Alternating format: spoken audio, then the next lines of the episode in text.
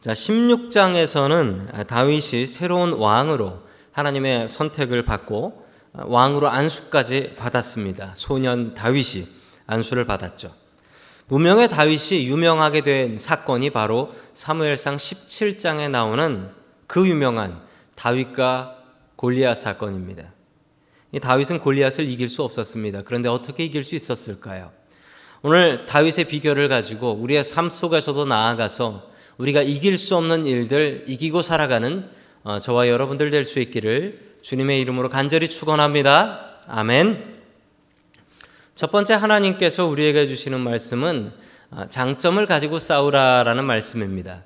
여러분 다윗이 싸워서 이길 수 있었던 비결은 너무나 당연한 것인데 잘하는 것, 자신의 장점을 가지고 나아가 싸웠다는 사실입니다. 여러분 그런데 사람들은 자신의 장점을 생각하지 않고 자신의 부족한 단점만을 생각합니다. 골리앗은 단점을 생각하고 나갔고 다윗은 장점을 생각하고 나가서 장점을 마음껏 활용했더니 예, 전쟁에서 이길 수 있었습니다.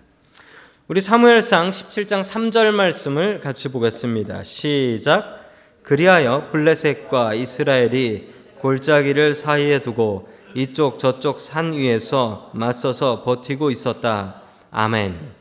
여러분 이렇게 버티고 있었던 게 며칠이냐면 오늘 성경에 나오는 시간만 40일. 40일 동안 싸웠다는 얘기는 없고 욕을 많이 했다라는 얘기는 있습니다. 욕을 아주 많이 했어요. 옛날 전쟁도 보면은 뭐 서가지고 서로 욕하고 막 그러더라고요. 40일 동안 서로 마주보고 싸우진 않고 욕만 하고 있었다. 이게 좀 여러분 이해가 되시지 않으실 텐데 이 블레셋이 이 이스라엘하고 싸우는 그 장면이 있는데 양쪽에 산이 있고 가운데 골짜기가 있어요. 그냥 아주 높은 산은 아니고 두 산이 있고 거기 골짜기가 하나 있어요. 그래서 양쪽 산에 서로 자신의 군대들이 진을 치고 있었던 겁니다. 서로 진을 치고 있었고 그리고 가운데에서 그 골짜기에 있는 데서 나와서 싸움하자라고 골리앗이 소리 지르고 있었던 거예요. 그리고 다윗도 다윗도 거기 가서 싸웠을 때 그 골짜기 양쪽에 자기 뒤에는 자신의 군대가 있는 거죠. 예, 골리앗도 자기 뒤에 자신의 군대가 있고 그래서 산 두 개가 있어요. 산 두 개가 있고 거기에 진을 치고 있고 그 사이 골짜기에서 싸움을 했더라라는 것입니다. 자, 블레셋의 대장이 누구였다라고 하죠? 골리앗입니다. 골리앗이 나와서 욕을 하면서 욕을 하면서 하나님이 살아계시면 나와봐라. 내가 지면 너희들 종이 되고 너희들이 지면 우리 종이 되라 라고 소리를 지르고 있었습니다. 여러분 이럴 때 나가서 싸워야 되는 사람은 누구죠? 사울입니다. 사울. 애가 타는 사람은 사울이에요. 저쪽에서 한 명이 나왔으면 나가야 되는데 감히 이 골리앗에게 나가서 싸울 수 있는 사람이 없었다는 겁니다. 그 모습이 4절에 나와 있습니다. 4절 같이 봅니다. 시작. 블레셋 진에서 가드 사람 골리앗이라는 장수가 싸움을 걸려고 나섰다. 그는 키가 여섯 규빗하고도 한 뼘이나 더 되었다. 아멘. 자, 키가 그럼 몇이었다는 겁니까? 뭐라고 나와요, 화면에? 약 3m가 아니고 3m하고도 어떻게 해요? 한 뼘 더. 3m보다도 더 큰 거예요. 그 얼마나 큰 건지 여러분 상상이 안 가시죠? 여러분이 보신 제일 키 큰 사람이 누굽니까? 저는 서장훈입니다. 제 학교 후배였습니다. 옆에 갔는데 어, 가고서 바로 후회했습니다. 정말 후회가 되더라고요. 진짜 커요. 2미터가 넘잖아요. 농구 선수. 그런데 여러분 3미터는 상상이 안 가는 거예요. 3미터면 저의 두 배인데 어이구야. 이미 예배당 들어오지도 못하겠네. 그렇게 큰 사람이 칼을 휘두르고 있으니 이거 뭐 감히 감히 감당을 할 수가 있었겠습니까? 3미터짜리가 칼을 들고 나왔고 40일 동안 서로 대치하고 있는 상황이었습니다. 뭐 옛날 전쟁이 좀 이랬습니다. 옛날 전쟁이 좀 낭만이 있었던 것 같습니다. 요즘 전쟁은 정이 없어요. 정이 없다는 게 요즘은 미국에서 리모컨으로 무인기 보내서 사람 잡아 죽이고 퇴근하고 뭐 이런 시대가 되어 버렸습니다. 골리앗이 이 전쟁에서 진 이유가 무엇일까요? 우리 7절 말씀 같이 봅니다. 시작. 그의 창자루는 배틀의 용두 머리만큼 굵었고 그 창날의 무게는 쇠 600세겔이나 되었다. 그의 앞에는 방패를 든 사람이 걸어 나왔다. 아멘. 이게 바로 문제였습니다. 골리앗은 키가 크고 힘이 셌습니다. 그래서 뭐 중무장을 하고도 당당하게 움직일 수 있었죠. 중무장을 했기 때문에 뭐 칼이 칼이 들어와도 창이 들어와도 막을 수가 있었던 거죠. 그런데 너무너무 중무장을 해서 이 문제는 지 손으로 방패를 들 수가 없었어요. 지 손으로 방패를 못 들어서 그 앞에 방패 든 사람이 한 명이 있어서 2인 1조. 여러분 방패를 자기가 안 막으면 어떻게 되는 줄 아십니까? 막고 싶을 때 못 막습니다. 막고 싶을 때 못 막. 결정적으로 언제? 다윗이 돌멩이를 자기 머리로 던졌을 때, 억! 하고 있는데 방패 든 놈은 아직 방패로 막질 않는 거예요. 남이 막아주면 그런 거죠. 여러분, 집에 가서 가족들한테 등 한번 긁어보라고 한번 해보십시오. 내가 효자손 긁고 긁는, 거, 긁는 게 낫지, 남 시키면 영 엉뚱한데 긁는단 말이에요. 이 방패 든 사람이 제대로 막지 못한 게 문제였습니다. 이 골리앗은 자신의 힘이 강한 것이 장점이었는데 그 장점을 중무장을 해버려서 완전히 그 장점을 단점으로 만들어 버렸어요. 기동성이 확 떨어져 버린 것입니다. 반대로 다윗의 장점은 무엇이었습니까? 다윗은 작고 빠르고 정확하고 이거 말고는 없죠. 둘이 칼싸움을 하면 누가 이깁니까? 보나마나 골리앗이 이깁니다. 그 힘을 다윗이 당할 수가 없었습니다. 여러분 다윗의 장점은 빠른 것이었습니다. 정확한 것이었습니다. 다윗은 그 장점을 너무 잘 알았고 자신을 이렇게 중무장시키려는 방패 방패와 이 갑옷을 입히려는 사울에게 나 그거 필요 없습니다. 나 그거 입으면 난 산송장입니다. 내가 막을 수가 없습니다. 들 수가 없고 움직일 수가 없으면 나는 군인도 아닙니다. 그래서 다윗은 거부하죠. 여러분 한국 사람들이 장점을 묻어버리는데 도사라고 합니다. 아이가 뭔가 잘하는 게 있어요. 시험에서 수학 시험을 잘 봐왔어요. 보통 수학 시험을 잘 봐오는 일은 없죠. 근데 수학 시험을 잘 봐왔어요. 그럼 뭐라고 하냐면 부모님은 야, 너 영어가 왜 이 모양이냐? 그래서 영어를 또 열심히 시켜요. 그래가지고 잘하는 수학을 더 키우는 것이 아니라 못하는 영어를 키워서 다 평준화 시켜버려요. 이 한국 사람들의 교육의 특징입니다. 여러분, 뭔가 다른 아이보다 잘하는 이유는 뭘까요? 하나님께서 장점을 주셨다는 거죠. 여러분, 장점을 가지고 일하면 행복합니다. 부자들을 조사해 봤대요. 부자들이 어떻게 부자 되었나? 미국에 있는 부자들을 조사해 보니까 유망한 직종, 뭐, 어디가 유망하더라, 어디가 유망하더라. 이런 유망한 직종에 투자해서 잘 된 사람들보다도 훨씬 더 많은 사람들이 자기가 잘하고 즐겁고 행복한 거에서 부자 됐더랍니다. 여러분 장점을 가지고 일하십시오. 다윗은 장점을 가지고 단점을 가지고 있는 골리앗을 잡을 수 있었습니다. 여러분에게 주신 장점은 무엇입니까? 그 장점을 가지고 하나님께 영광 돌리십시오. 그리고 아, 우리의 가정을 위하여서 더욱더 성실하게 봉사할 수 있는 저와 여러분 될 수 있기를 주님의 이름으로 간절히 축원합니다. 아멘. 두 번째 하나님께서 우리에게 주시는 말씀은 괴로움 중에 주님을 의지하라라는 말씀입니다. 다윗의 가정은 불행했습니다. 지난주에 말씀드린 것처럼 아니 당신의 아들 중에 왕 될 사람이 있으니 데려와 보시오라고 했더니 여덟 번째는 아예 부르지도 않았어요. 사무엘이 더 없어라고 물어볼 때까지 있다라고 얘기도 안 했습니다. 뭐 그럴 수 있다 치죠. 왜냐하면 소년이니까 어떻게 애가 왕이 될 수 있냐 이런 생각으로 빼놨다. 뭐 그 가능한 생각입니다. 그런데 여러분, 그게 맞지 않는 이야기입니다. 다윗의 이때 나이가 한 15세 정도라고 성경학자들은 보고 있습니다. 자, 우리 18절 말씀 같이 보겠습니다. 시작. 그리고 이 치즈 열 덩이는 부대장에게 갖다 드리고 너의 형들의 안부를 물은 뒤에 형들이 잘 있다는 증거물을 가지고 오너라. 아멘. 당시 전쟁이 좀 달랐습니다. 이 정규 군대, 정규 군대가 따로 있지 않았다는 겁니다. 물론 군인이라는 직업을 가진 사람들은 있었지만 전쟁이 나면 군대가 따로 있었던 게 아니고 직업 군인은 약간 있었고 나머지 군대는 그냥 소집하는 거예요. 징병을 하는 겁니다. 그럼 농사 짓다가 소 치다가 양 치다가 전쟁 났다고 하면은 곡괭이 들고 삽 들고 전쟁터 가는 거예요. 무기가 따로 없었다는 거죠. 게다가 뭐 군대가 따로 있었던 게 아니었기 때문에 먹을 것은 자기가 싸가야 됩니다. 알아서 해결해야 돼요. 아까 말씀드렸죠. 40일 동안 서로 욕하고 대치하고 있었다라고요. 40일쯤 되니까 아버지가 걱정이 되시는 거예요.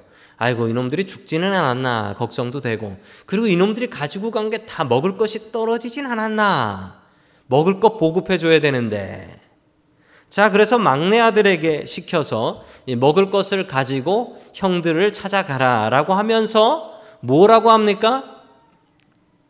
내 형들의 안부를 물은 뒤에 형들이 잘 있다는 증거물을 가지고 와라. 이 증거물의 의미가 무엇일까요? 두 가지로 생각할 수 있을 겁니다.